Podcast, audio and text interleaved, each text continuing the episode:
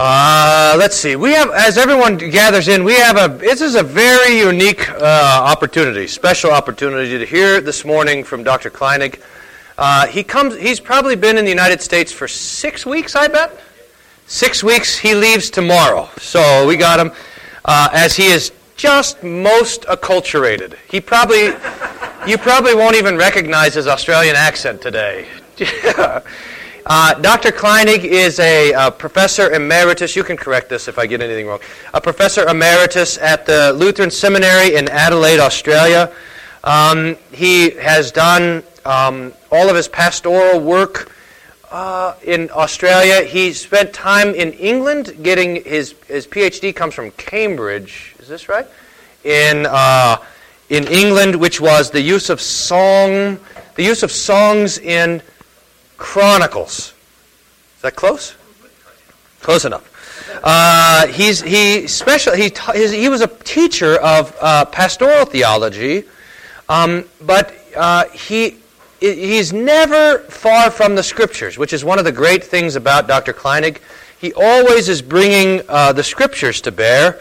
Uh, so much so, his attention has been captured by the Holy Scriptures that he, he wrote the Concordia commentary on Leviticus and has finished the manuscript. It'll hopefully be out next summer, the Concordia commentary on Hebrews. I just want to point out how, how rare that is for one person to work both in the Old Testament as well as the New Testament. Uh, that is a rare gift. In fact, I don't know of anybody else who will be working in both uh, genres. Uh, and, and, neither one would necessarily be the academic specialty in a way, and so this is a, a rarely gifted man uh, here. In fact, I think that um, if you could don't listen for a little bit, I think he's probably the greatest living theologian that we have now. Uh, I really do. So um, this is a great privilege to hear from Dr. Kleinig, who will talk on spiritual spiritual warfare. Now, we have a great advantage of the clock in the back being broken. so just go for it. Uh, we don't have a Bronco game to get to or anything. Um, so please welcome uh, Dr. Kleinig.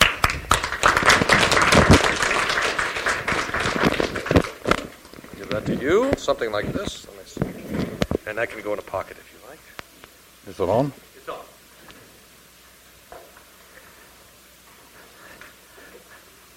Thanks, Bryan. As you know, don't believe anything that he ever says. uh, before we get started, can you all make sure that you've got Bibles? Hands up anybody who hasn't a Bible. I think there's some at the back there. Um, the passage we're going to look at is Ephesians chapter 6. You got it there? 10 through to 20. Part of that we heard in church this morning. Ephesians 10.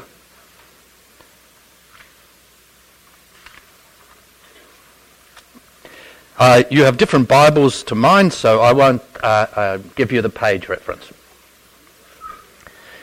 As Bryan said, I've been here in the States for six weeks now, and everywhere I've gone, I picked up the same message. Everywhere I've gone, people are feeling discouraged, fearful, anxious, and helpless, impotent, uh, not uh, feeling that something's going wrong and that they're unable to do anything about it. They look around them and they're worried about what's happening in their marriages, in their families with children, grandchildren, in their congregations, the whole synod, uh, all the churches, and in government. You've got a election coming up that gives you a lot to be anxious about. And the way things are going here in America and elsewhere in the West, makes you and me and people like you and me worried about the future and that we feel powerless to do anything about the troubles that confront us. Well, today's passage from Ephesians tells us to be strong and gives us the reason why we can be strong and what we can do in the face of the social upheaval, the general upheaval that we face all around us. Um, now, if the passage is, as you see up there, Ephesians 6 10 through to 20. Now, before I read this, just imagine a Roman soldier. And the Roman soldier has, uh, there were two kinds of Roman soldiers. There were those troops that went out and conquered the world for Rome and extended and established the Roman Empire. They were the, uh, uh, uh, con- the troops who conquered territory for Rome. And then there were the peacekeepers. In fact, most Roman troops were peacekeepers. They were not the assault troops, but after the territory had been conquered, their task was to keep the peace. And the places where they were established was on the frontier of the empire. Um, if you know your geography at all, uh, present day Iraq along the river Euphrates, uh, the Danube up north, the Rhine down uh, Germany, and Hadrian's Wall in northern England. Have any of you been to Hadrian's Wall? Okay, you out it back there. Good, there's one person knows about Hadrian's Wall. Uh, up north of England. Now, they were uh, soldiers that had to keep the peace after the territory was conquered. Um, and that was not a uh, terribly glamorous task, but it was a very necessary task. Now, the picture that Paul uses of us is that all of us have been put somewhere on the frontier, and our task is to guard Christ's empire, to guard holy ground. We're not called to go and conquer the world for Christ. Why? He's already done it. Our task is not to go out fighting against evil, but to keep the peace, Christ's peace. Now, how on earth do we do that? Let's look at what Paul has to say about us as peacekeepers. Wherever you are, you're called to be a peacekeeper, to guard holy ground. That's the picture. And I want to unpack that for you at great detail. Let's read the passage. Paul says, finally, be strong in the Lord and in the strength of his might. Be strong could also be be kept strong in the Lord and in the strength of his might. Put on the whole armour of God so that you may be able to stand against the schemes of the devil. For we do not wrestle, we don't fight against flesh and blood. Flesh and blood means a human being. Flesh and blood means human beings. We don't wrestle against flesh and flesh and blood, but against the rulers, against the authority, uh, authorities, against the cosmic powers over this present darkness, against the spiritual forces of evil in the heavenly places. Therefore, take up the whole armour of God that you may be able to withstand or resist in the evil day, and having done all, to stand firm. Stand therefore, having fastened a belt of truth, having fastened on the belt of truth, and having put on the breastplate of righteousness, and as shoes for your feet, having put on the readiness given by the gospel of peace, and in all circumstances taking up the shield of faith, with which you can extinguish all the flaming darts of the evil one. And take the helmet of salvation, or receive the helmet of salvation, and the sword of the Spirit, which is the Word of God, praying at all times in the Spirit with all prayer and supplication. To that end, keep alert with all perseverance, making supplication for all the saints and also for me, that words may be given to me in opening my mouth boldly to proclaim the mystery of the gospel. That's as far as I want to go. Now, look at the context of this passage, notice that it's finally, this is a summary passage. So, so the whole of Paul's letter to the Christians in Ephesus sort of culminates in this practical teaching. And here he's speaking to every single Christian, uh, every single member of the congregation. Now look at the context. Okay, um, the first part of Ephesians is basically doctrinal. It teaches us about Jesus and what he has done, what he has accomplished. And then you get the practical application of that in the second part of the letter. Uh, first of all, Paul talks about the order in the congregation. And this culminates in his admonition that Christians are to be subordinate to one another out of reverence for Christ. There's an order in the congregation, and all of us are called to fit into that order. Okay, so there's order in the congregation, and then there's order in the family. And here Paul's thinking of the extended family in the ancient world, not the nuclear family.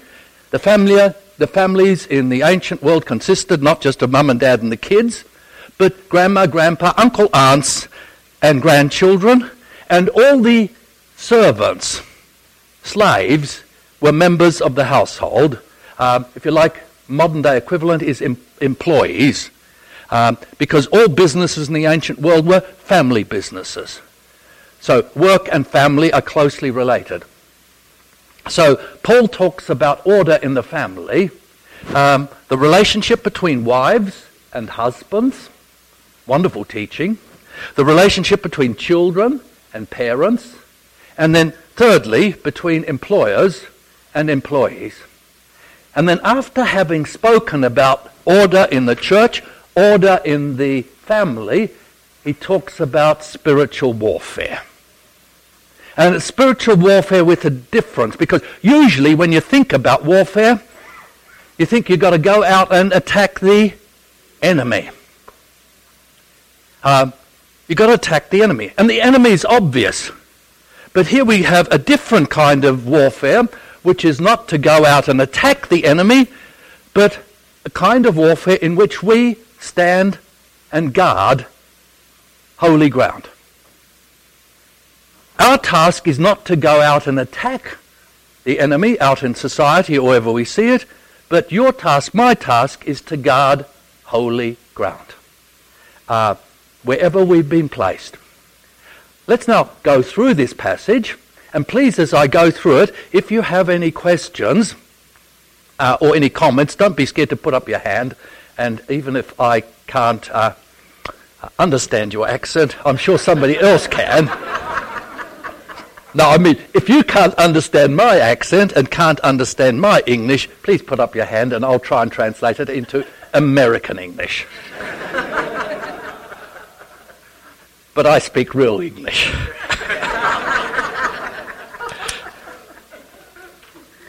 now, to get the flow of the passage, you need to see that there are five instructions. The big picture, first of all. Uh, First of all, Paul says to every single Christian, people who, like you and me, feel rather helpless and powerless in the face of an evil world a world that's collapsing. And let me tell you, the world that we face is nothing compared to the evil world that early Christians faced. We have it easy compared to them. Okay? Um, in, the, uh, in the face of a world which seems to be against God and the church, uh, the first thing he tells us is to be strong. Where am I? Oh, here. But not strong in ourselves, but strong in Jesus, in the Lord Jesus. Um, okay, um, then okay, we, we, we are to be strong. Well, how can you, we be strong in the face of the enemies that we uh, face? Um, we do it by borrowing God's armor. Uh, we put on the weaponry that God gives to us. So we're to put on God's armor in order not to fight, that's what I expect, but to stand strong and to stand on guard duty, protecting others from spiritual attack. Not to fight, but to stand on sentry duty to stand on guard duty. Did you see how in this passage four times Paul tells the Christians in Ephesus, stand, stand, stand, stand. You get the message?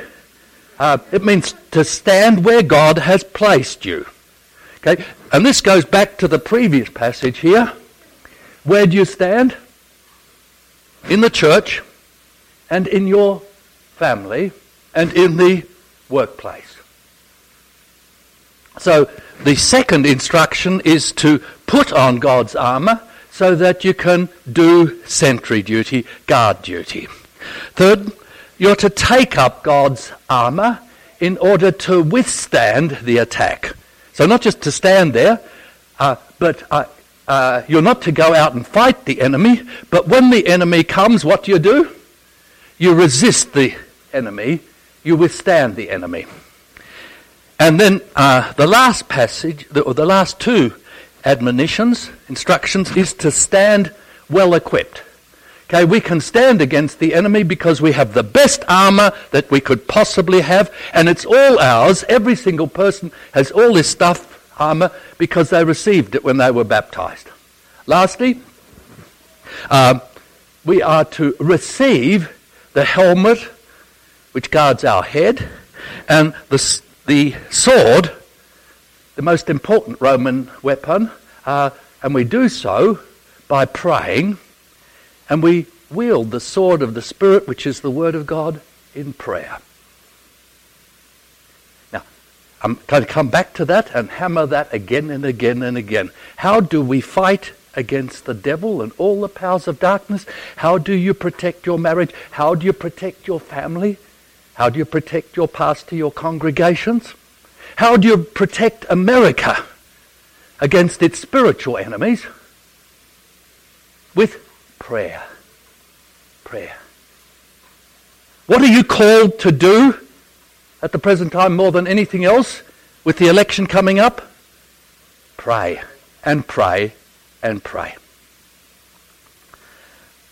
Um, yeah. Now, let me tell you just a bit more about uh, the Roman uh, soldiers who used to uh, guard the empire, who were on guard duty. Now, let's say I was a Roman Empire, my task was to uh, be involved in peacekeeping. Okay, the, the most important time when you uh, did your guard duty, you on sentry duty, was during the night. Because that's when the enemy would attack. And the Romans had three watches during the night. There was the first watch, which went from sundown to about mid evening, about 10 o'clock. And then there was the midnight shift. And then there was the morning shift from 2 o'clock to sunrise. So uh, you'd have, if I was a soldier, I'd, have, I'd be on guard duty for one of those three shifts. Now, which do you think is the most important shift and the most difficult shift? to do guard duty. The, why the early morning? Because they're tired. Yeah, uh, number one, early morning, that's from 2 o'clock through to 6 o'clock. You're tired, and it's also the time when the enemy is going to attack under the cover of darkness before first light. So that's the dangerous time, the morning shift. Okay, now you've got to, uh, your task is to stand at a particular post. Now just picture it. There we are. Okay, uh, imagine this is Hadrian's Wall up the north of England. You have a guard tower here, and then you have a wall there, and you have another guard tower like this. Okay? Now, each soldier or each group of soldiers was put at a particular post, a particular guard post. Okay, let's say here this is the uh, Kleinig one, so JK.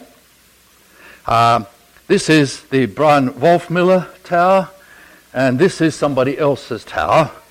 Okay, now you, th- you are put at that place, and that is your post. That is your station that's where you are to do sentry duty. Okay, so imagine it's night time. You can't see a jolly thing. It's dark. And so instead of using your eyes, you need to use your ears. Uh, because you'll hear the enemy approaching, when you, even when you can't see the enemy. So it's night time, you're at your post, you're listening. Let's say now you, you uh, sense that the enemy is coming and about to attack. What are you called to do? Sound the alarm. Okay? Now, what's the temptation? Is that you go out, at, uh, you leave your post and you go out to attack the enemy. Do you know what happened to any Roman soldier who left his post? Whether to go out or attack the enemy or whether to abandon the post when he was attacked. Do you know what would happen to him? He'd lose his head. So, you were not allowed under any circumstances to abandon your post. Um, but you had to stay on guard. So, and when the enemy approaches, you sound the alarm. You don't do the fighting, but you call out the troops that are stationed back here. You sound the alarm, and the other troops come and do the fighting, and you stand here. When alone, at what time would you, what would be the only time that you would actually do any fighting? If they came at you and attacked me. And if they attacked me here, I would defend the post uh, and I would die rather than abandon the post. Right? That was the duty of the soldier. And I'd only have one weapon. Do you know what the weapon was? That the very famous weapon that Roman soldiers were wielded? Yes? The sword. Yeah, and you know what kind of sword it was? It was a very short sword, only about so long, and it was a very sharp two-edged sword. It, you could not use it at a distance. You can only use it if you're face to face with the enemy. Right? You get the picture? Now, um, let's say you fell asleep. It's night time, nothing's happening, it's very boring, and you fell asleep, and your officer came and found that you were asleep. You would lose your head. Because, why were the Romans so severe about falling asleep on your post? Why were they so severe with soldiers who left their post? Into where? Into a protected space, into the empire. So uh, uh, maybe the whole empire, the whole country would be lost. Why? Because one person fell asleep. One person ran away in the face of the enemy. I just, do you get the basic picture? You had to stand at your post no matter what. Now, as we're going through this, the question that I want to keep it, you to keep in your mind is, what is my post? And how do I do guard duty at the place where God has posted me, my location? Let's now go through the passage and as we go through, I'll make some further comments. Any questions now on the picture or the basic framework? Yes, please.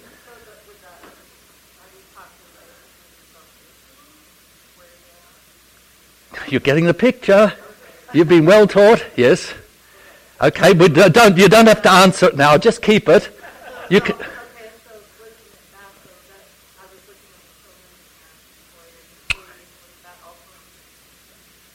Know because because uh, in the ancient world, the teaching wasn't done in schools, but it was done in families. They did homeschooling. Okay. I think you have it here in the States, homeschooling. Uh, okay, they, they didn't have, that wasn't public institution, it was part of the family life. So, uh, say, the relationship between uh, children and parents is also between teachers and students. Uh, it might be grandmother or grandfather or uncle, somebody in the family would do the teaching. Uh, so that has to do with school. Okay. The first uh, instruction that Paul gives, finally, he says, Be strong. How? Not in yourself. You have no strength whatsoever spiritually. Um, all your strength comes from Jesus. So you borrow your strength, your power from Jesus. Uh, so be strong in the Lord and in the strength of his might. Number two, yes? It's passive voice. Well, it's middle passive. So it has the idea of uh, receiving strength and being strengthened. So it's a medio passive if you know your Greek. Do you do Greek? Okay, well, here my teaching a bit of Greek. Um, it's the idea of be, receiving strength or being strengthened. All, none of us are strong spiritually. All of us are equally weak when it comes to confronting the devil and the powers of darkness. And we can only do that if we borrow everything from Jesus. And the first thing we borrow from Jesus is the armor of God. Now, we don't use our own weaponry, our own defenses, but we borrow the armor of God. And that's the first uh, admonition there. Put on, now notice there, the whole armor. Why the whole armor? Because you can't be a good soldier if you only have a sword. Or you can't be a good soldier if you have a helmet, but don't have a breastplate, and you're barefoot. because you're going to step in some traps. And that'll be the end of you. You have to put on the whole armor of God if you are going to be successful in fighting the good fight, in standing on sentry duty. So put on the whole armor of God that you may be able to stand against the schemes of the devil. Now, so who's our enemy? Do you realize that we Christians, you as a Christian, have no human enemy? Now, one of the temptations that's going you're going to be faced with is at the next election, and after this next election, uh, many people here in the US will regard whoever comes into power as enemy. And a lot of Christians will regard whoever comes into power as enemy, and the, Satan will have them hooked and be able to manipulate them. Who is our only enemy? The devil. Now, Christians in the, so often in the past have lost a clear sense of this and have regarded some human being as as the devil. Right? No, we have no human enemy. Even the Stalins and Hitlers and Pol Pots are not our spiritual enemies. We have one enemy. Who's our one enemy? Devil. But then uh, Paul says, uh, be able to stand against, not against the devil, but against the schemes of the devil. What's the idea of the schemes of the devil? He, what? He plots to he, turn. He plots to turn you around. Is it obvious? Have any of you seen the devil? No, I haven't. I've never seen the devil. And yet I've seen the devil because he never, he's, he works in darkness and you never actually see his face. He works indirectly through, uh, Luther calls the devil a master of a thousand arts. He attacks us in many, many ways, and most of the time we don't even realize that he's attacking us and how he's attacking us. And if we didn't have the Holy Spirit and if we didn't have God's Word, we wouldn't ever know that we were being attacked by the devil. Uh, so to be able to stand against the schemes of the devil. Now, scheme has the idea of secret, uh, planning, plotting, uh, uh, uh something that you can't see with your eyes.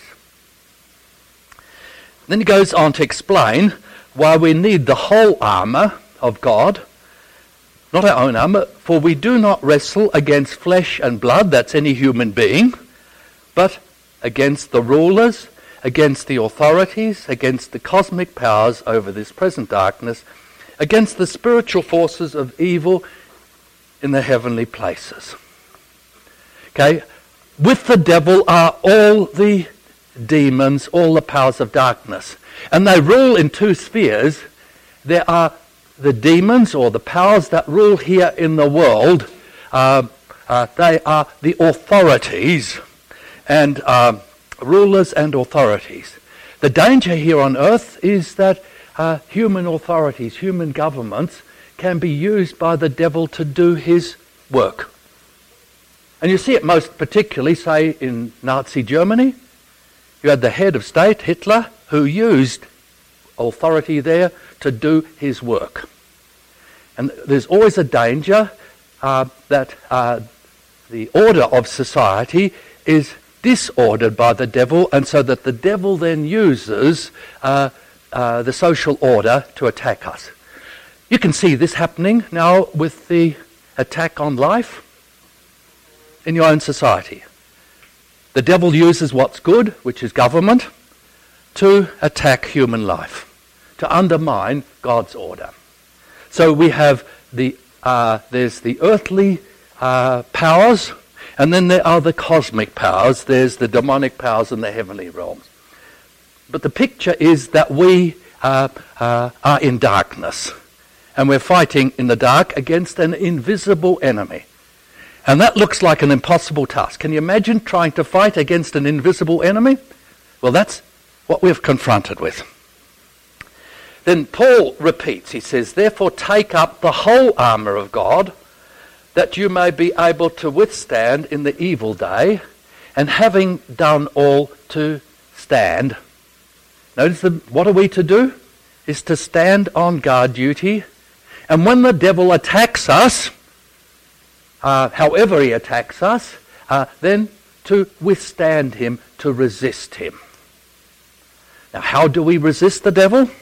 Okay, this is about to be explained. But to stand at your post. Now, I want to, you to work out what is your post. Where are you called to do sentry duty?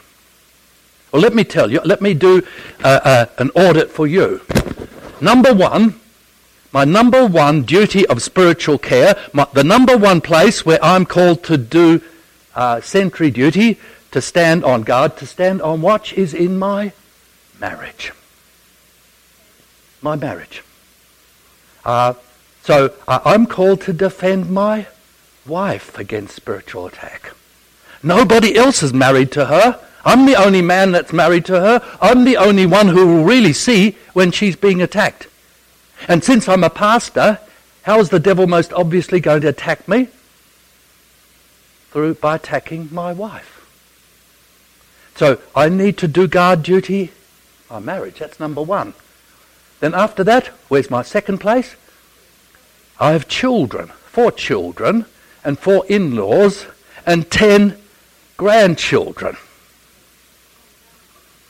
Right? Now, what, uh, what territory am I called to guard? It's this territory. Um, nobody else has these children. Nobody else has these grandchildren, they are my responsibility and the responsibility of my wife. I'm called to do guard duty for them. And you see, I have a particular place that nobody else has. God gives each of us a different location in our vocation, and we're called to do guard duty at that location.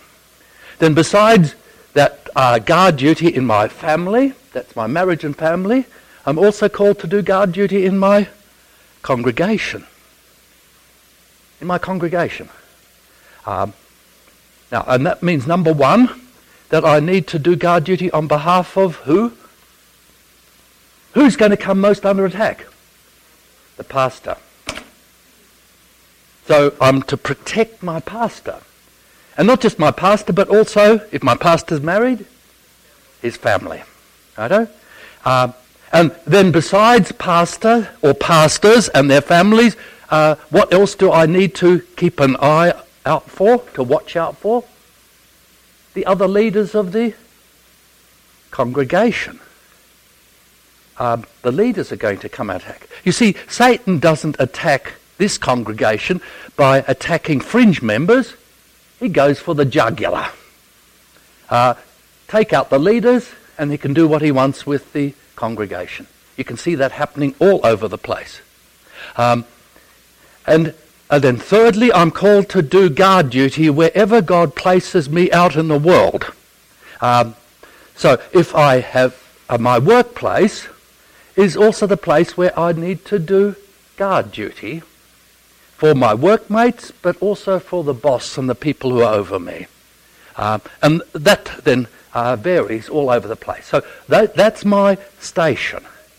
Now, the thing is, that God has placed each one of you in a different location. None of you have the same location. Now, why is it that God puts each one of you in a different location in your uh, uh, vocation? What, yes? That's how you go out into the world, and by means of putting each person into a different location, he makes it manageable. You see, I can't do guard duty for the whole of the USA or the whole of Australia, that's too big, but I can manage to do it for the people round about me. Uh, and in this way, God covers uh, the whole of society by putting each of us in a different place. And we do guard duty in a different place. And we protect a different group of people um, uh, as soldiers of Christ. You get the basic picture? So uh, uh, the danger is that I'll want to go somewhere else and do guard duty, say overseas, um, in New Guinea or in Asia, instead of it doing it where God has placed me. So um, uh, take on the whole armour of God that you may withstand, be able to withstand on the evil day, and having done all to stand. Now comes the uh, uh, climax. Stand then. Now, having fastened on a belt of on the belt of truth, and having put on the breastplate of righteousness, and as shoes for your feet, having put on the readiness given by the gospel of peace, and in all circumstances taking up the shield of faith, with which you can extinguish all the flaming darts of the evil one. Now, uh, Paul, the way Paul describes this, and I can't go into the grammar, is we, we already have this armor. So, what do we have? What did you receive at your baptism? You received the belt of truth. Uh, we could meditate a while. In what way is truth like a belt? But the belt, belt's very important for your clothes, and particularly for armor because uh, it holds everything together. Okay, the belt of truth, and then there is the what's next? Breastplate. What does the breastplate guard and protect your vital organs. Righto? Your heart, your lungs, uh, your kidneys, uh, they're protected by the breastplate of righteousness. Christ's righteousness, which covers us, covers our heart, protects us uh, from attack. And then thirdly, we have shoes, boots would be better. Uh, if you think of a soldier, uh, uh, Roman soldiers didn't, didn't go barefoot, as most people did in the ancient world, or wear sandals, but they had boots. Why boots? They can move faster and they can move across any kind of, any kind of territory, rough ground, and you can have, you know, uh, uh, just as these days you have mines to stop troops from advancing. In the ancient world, they would put spikes and stuff uh, to stop uh, soldiers from attacking, at least attacking quick, quickly. So you'd have boots that would enable you to tread on rough ground. So we have the boots of the gospel of peace. Not in, we have these boots not in order to attack anybody, but we have these boots to defend the peace. And thirdly, no, thirdly and most importantly, we have the shield of faith. Now, what does a shield do? Yep, you got the picture? Yeah, and protects particularly, what part does it protect? Well, not so much your head. Yes, and you can, it's movable, so you see an arrow coming, what do you do? Dong! And what does the arrow hit? The shield. Or you hear uh, somebody throws a stone at you and you can deflect the stone, or you can deflect the spear.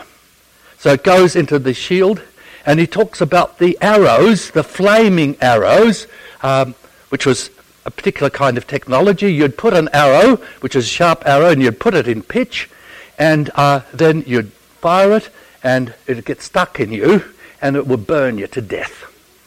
Terrible death. Okay. Now, uh, Paul says, most important, you've been given the shield of faith. Not, not just your believing, but the shield of the faith, which is the Apostles' Creed.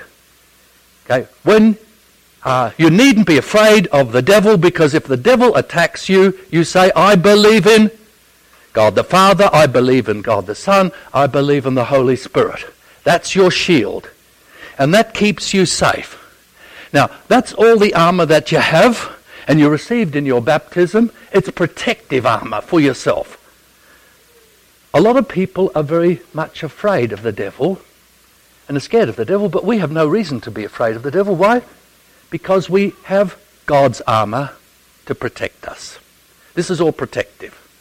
Now we come to the um, uh, going beyond protective stuff.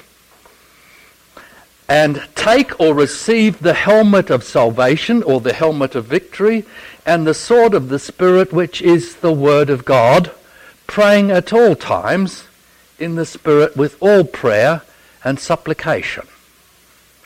Now, uh, take up the helmet. Where does the helmet go? Head. Head. Now, Roman soldiers, contrary to the pictures that you see of them, didn't wear the helmet at all times. Why not? Hmm? It'd get too hot. If you'd worn an iron helmet yesterday, uh, uh, you wouldn't be here today. And what's more, you have a helmet. What's the problem with the helmet if you have it on all the time? You can't see. So uh, most of the time you have the helmet attached to your belt, okay? Uh, and then when, uh, when you were in danger, when you were attacked, you'd take the helmet and you put the helmet over your head, and that restricts your vision. But what does it you protect you then? Hmm? Your brain, your head, uh, your head, because uh, the most vulnerable part of any human being is, the most vulnerable part of any soldier is the head. It protects your head and enables you to see uh, while being protected. So uh, Paul says, okay, you have all that armor, but every day what do you put on again? The helmet for the. Now, what I'd expect, you put on the helmet so that you can be ready to attack the enemy. But he says, put on the helmet of salvation, which is victory already, uh, not to attack the enemy, but to defend yourself, and more importantly, to defend other people. You get the picture. To defend other people, you put on the helmet of salvation every morning. And lastly, you take up the one offensive weapon that a Roman soldier had when he did guard duty, which is the sword. And it's the sword of the Holy Spirit. Now, what would you expect Paul to say when he says, Take up the sword of the Spirit, which is the Word of God, in order to do what? Hmm? Yeah, to combat the devil's temptations, which means basically to, to attack the devil directly. I do. Um, but uh, say, uh, so, and you quite often get preachers who say you've, uh, you've got to take up the uh, sword of the Spirit, which is the Word of God, to uh, basically Bible bash people.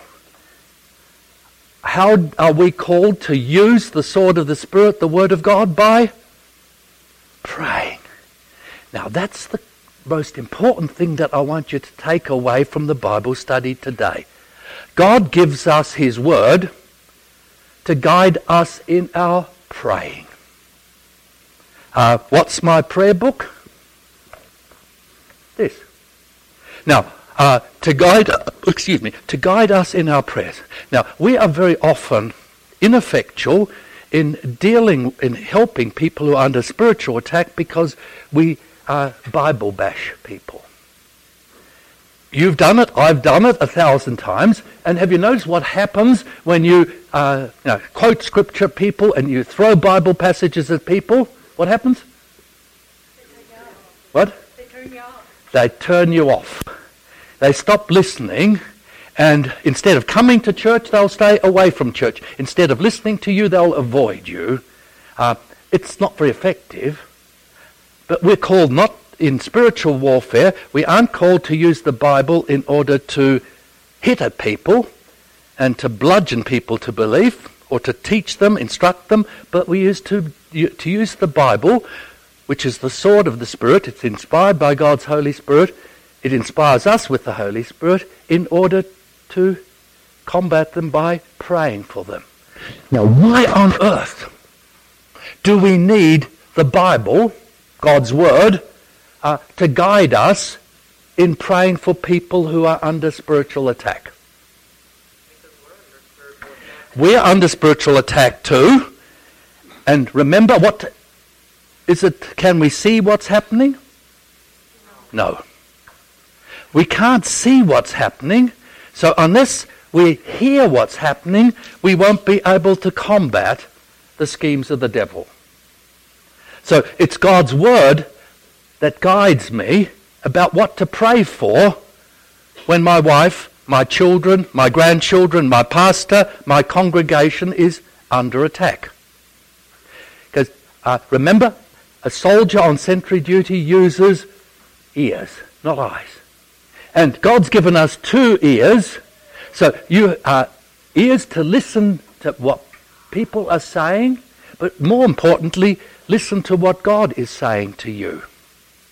Uh, so it's through God's Word, by meditating on God's Word, you see what is otherwise invisible and you can't see, and you can understand what's happening, say, to your children and grandchildren, and you'll be able to understand how the devil is attacking them. And that's important because then you'll know what to, pr- not only who to pray for, but you'll know what to pray for and how to pray.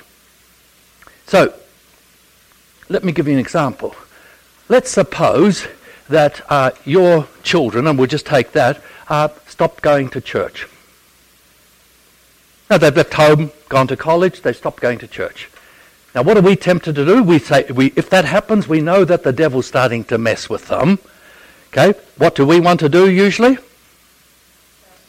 Chastise them. And uh, uh, no, try and uh, twist their arms so that they'll go to church. And that's counterproductive.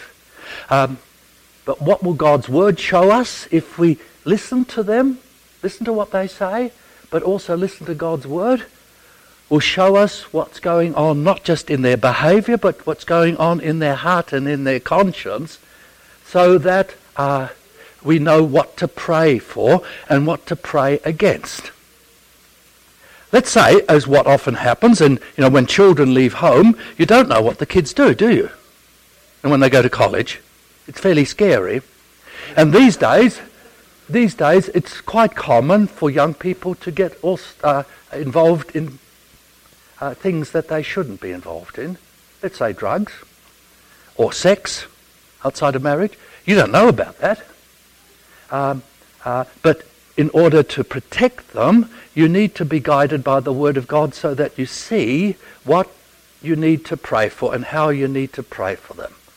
Now that's very difficult, and uh, you'll the more mature you become in the faith, the more clearly you'll be able to pray for people. You'll be able to read them spiritually. You'll understand them spiritually, not judging their behavior, but seeing what lies behind their behavior and helping them by your prayers for them.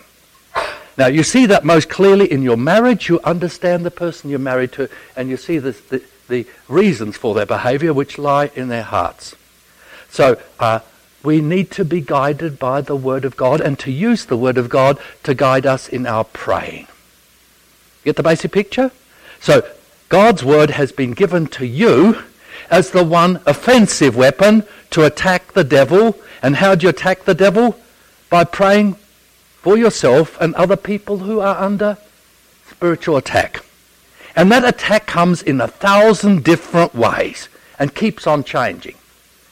Um, so I've noticed, for example, in my uh, family, with my children, always at some time, one or other of the members of my family under attack. If it's not me, it'll be my wife, my oldest daughter, or her husband, or her children, or uh, my oldest son, his wife, their children, or my sec- second daughter, her husband, their children, or my third, uh, second son, his, him, his wife, children. Um, and I need to be alert to be able to pray for them, and by praying for them, being able to defend them against the evil one. Um, any questions just on that? That's fairly difficult. It's, and it's quite uh, contrary to expectations. Uh, it's not what I'd expect, yes?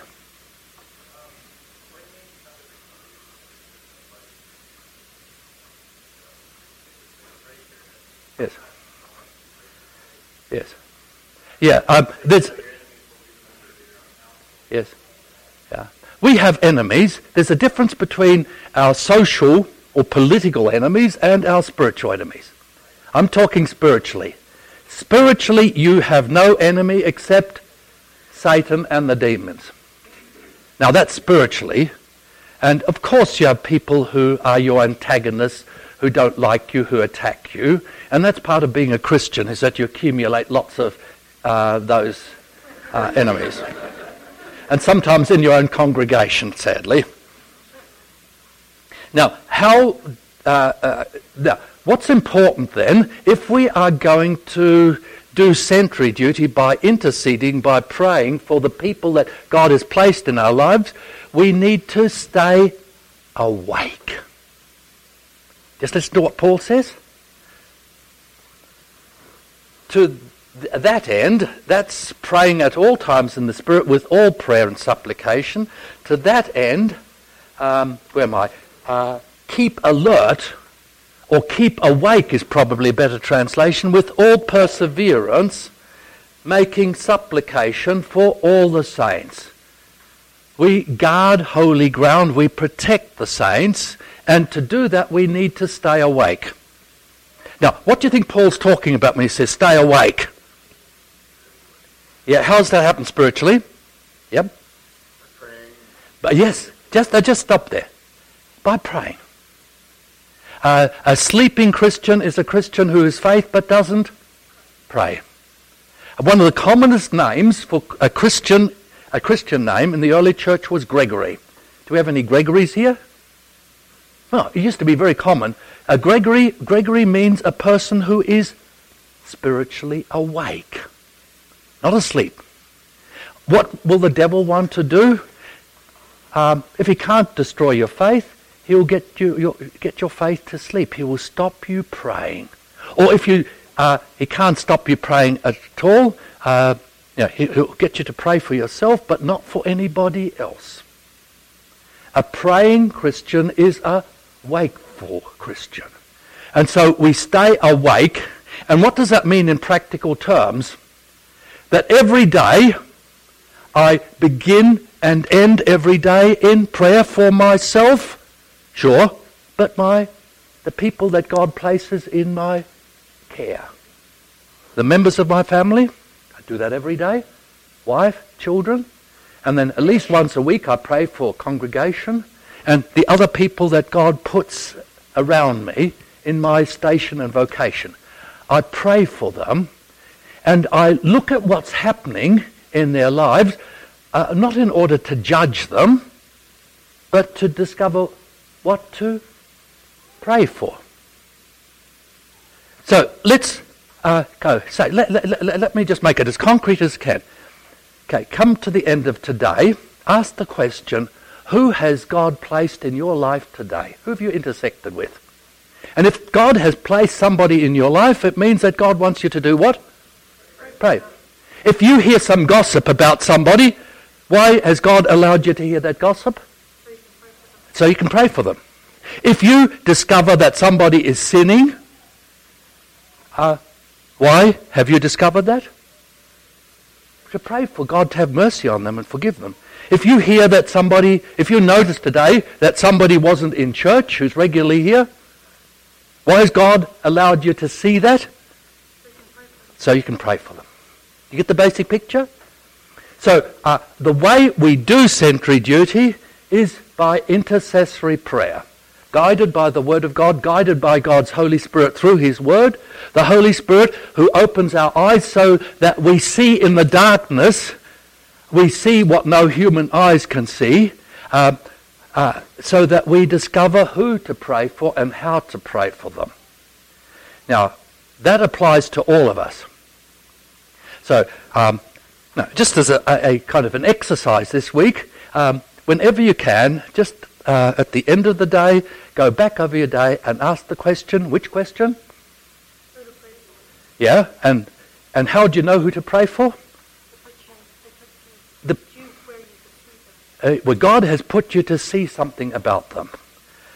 Jesus tells the story of an unexpected visitor who comes. Uh, who are the people that God puts across your path day by day? Uh, you hear lots of things, you see lots of things, but to look not uh, in a way that you are uh, just, uh, in a sense, a nosy Parker wanting to find out what's in other people's lives to keep them under surveillance. Um, but you know, all of us are insatiably curious, and we have a nose for evil. Have you noticed how we like scandals and gossip? We love that. Uh, and we hear lots of good things and we hear lots of bad things. If you hear something good about somebody, why has the Holy Spirit allowed you to hear something good about that person? So you can rejoice. And how do you rejoice? By praying for them. And strangely, by praying for them, you give, get the devil off their backs. If you hear that somebody's having trouble, what's the Holy Spirit telling you? Pray for them, and you get the devil off their backs. If you hear somebody's sinning, what do you do? Pray for them. That way you get the devil off their backs. You getting the basic picture? Uh, and hence Paul says, notice his extravagant language. He says, praying at all times. Uh, that doesn't mean, you know, at all times without ceasing, but on every occasion, every day, let's say, praying every day in the Spirit with what kind of prayer? With all prayer and supplication to that end, keeping awake with all perseverance. What does perseverance mean? That you do it to, if the problem is that you're going to go home today and you'll do it today and you'll forget about to doing it tomorrow. You're called to do sentry duty when? Every day of your life. Um, that's your vocation. That's the common vocation that we as Christians have to do sentry duty every day of our lives. Uh, and who are you to do sentry duty for? Paul says, to that end keep alert with all perseverance, making supplication for all the saints. Now, who are all the saints? All Christians, the church. Right, so your basic focus uh, is not primarily, first of all, prim- out there in the world, but all the people of God. Uh, it means your marriage, your family, your church, your synod, um, uh, fellow Christians. Um, and he says, and also for me. As Christians, as members of this congregation, what's your number one call in doing sentry duty? I would expect to say, okay, num- my number one duty is to do sentry duty for my wife. But Paul says, especially for me. He's the pastor. He's a missionary. Who are you all called to pray for? Uh, your pastors. Um, and by doing that, you protect your pastors, their families, their wives, uh, uh, uh their work, and you protect the congregation from the evil one. And you get the devil out of the congregation because what does the devil always want to do? He wants to tear apart the congregation. And the basic point of attack is going to be at the head of the congregation. Now, time's nearly up. I don't, don't want to go beyond 12 o'clock. Uh, I open it now for any further ideas or questions. Yes. Just can you talk a bit louder? I'm I, I, I need the Word of God because I'm getting deaf. And the Holy Spirit, but unfortunately it doesn't amplify your voice. In uh, relation to the sword of the Spirit, using the Word of God. Yes. the Word of God in prayer. Yes. The sword of the Spirit in prayer. But we also are called to also proclaim the gospel and to share the Word. Yes. So at what point, or where do we draw the line between the Bible bashing Yes. and simply sharing the Word? Um, it's uh, uh, now, Paul's not talking about that. He doesn't talk about everything all at once. Um, unlike some us pastors who give you the whole deal, dunk, dump truck on you. Um, but uh, yeah, that's that's but that's another whole story. Uh, and the Bible talks a lot about that. But it's interesting that it doesn't talk half as much about that as about praying. Um, and my hunch, no, not my hunch, my experience is that when you get people starting to pray, what happens? When they look around their lives, in a sense, they, they see their lives with the eyes of Jesus, and what Jesus always wants to do to each one of us is to show us what we, who we need to pray for and how we need to pray for. What the Holy Spirit does is opens our eyes, our ears, so that we see the people that need our prayers and what kind of prayers. What will happen when we start doing that? What you're talking about comes almost We'll have a conversation, we'll let you open up the conversation. Yes. No, you won't have to make the conversations. The conversations will make themselves. Isn't it funny that once you start praying for a person, then all sorts of things start happening in your relationship with that person? Have you noticed? You've noticed that, have you? Yes. Yeah. Uh, there's so many thing, good things that happen, and opportunities come for sharing with that person. It's interesting how Luther puts it in the last, large part of, last part of the Catechism, where he talks about uh, our location, our station in the three orders of church, family, and society. Do you know how he ends that? He quotes two passages.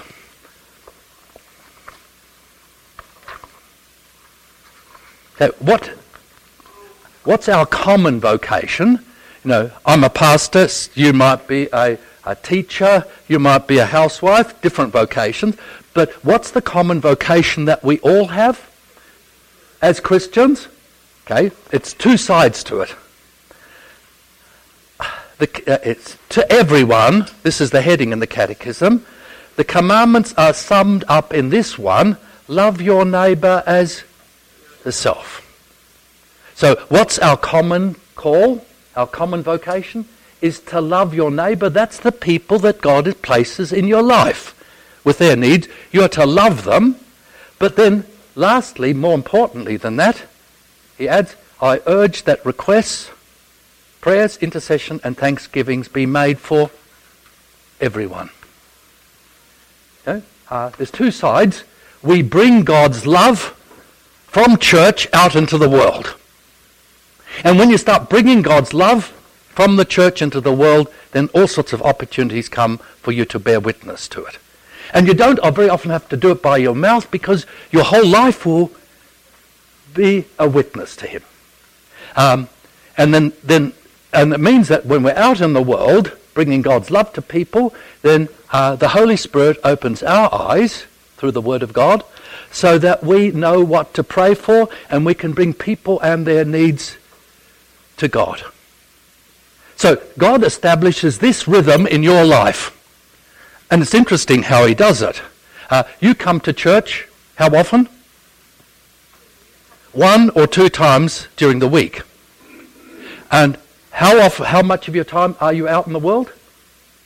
Say six or five days. Let's just six, almost seven days. Most of your time is out in the world. You, when you go to church, you don't just go to church for yourself, but you go to church for the people that God's placed in your life. You bring them to church with you when you pray for them. And when you leave church, you carry Jesus out into the world. You bring Jesus to people. Your body is the temple of God, Father, Son, and Holy Spirit. You bring the blessings of God, the love of God to people you need. So that's the basic rhythm of your Christian life. You bring people into God's presence, and you bring God to the people that God, God has placed in your life. The people for whom you have the duty of spiritual care. Any other questions or remarks? Let's close with a short prayer. Our Father, who art in heaven, be thy name. Thy kingdom come, thy will be done, on earth as it is in heaven. Give us this day our daily bread, and forgive us our trespasses, as we forgive those who trespass against us. And lead us not into temptation, but deliver us from evil. Thine is the kingdom, and the power, and the glory, forever and ever. Amen. Do you realize that each one of those petitions is you pray against the devil? Every one of those is against the devil, and the last two are particularly so. Deliver us from evil. which could also be translated, and probably better translated, as deliver us from the evil one, from the devil. Um, okay, that's our daily prayer.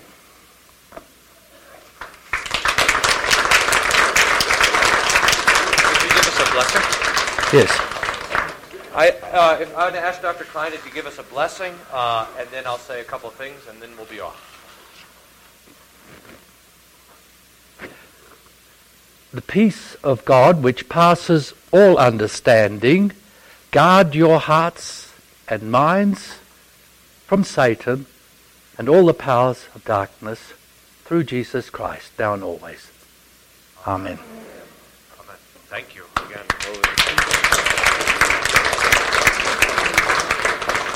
I'm sure that if you have questions or things that uh, you'd like to ask or talk to Dr. Kleinig, he'll uh, he'll hang around. I know that because I'm taking him with me, so we, I won't leave. I can't escape. Uh, and uh, and to thank him for being here. It's a it's a wonderful blessing. Uh, next week we're gonna have a we're gonna do.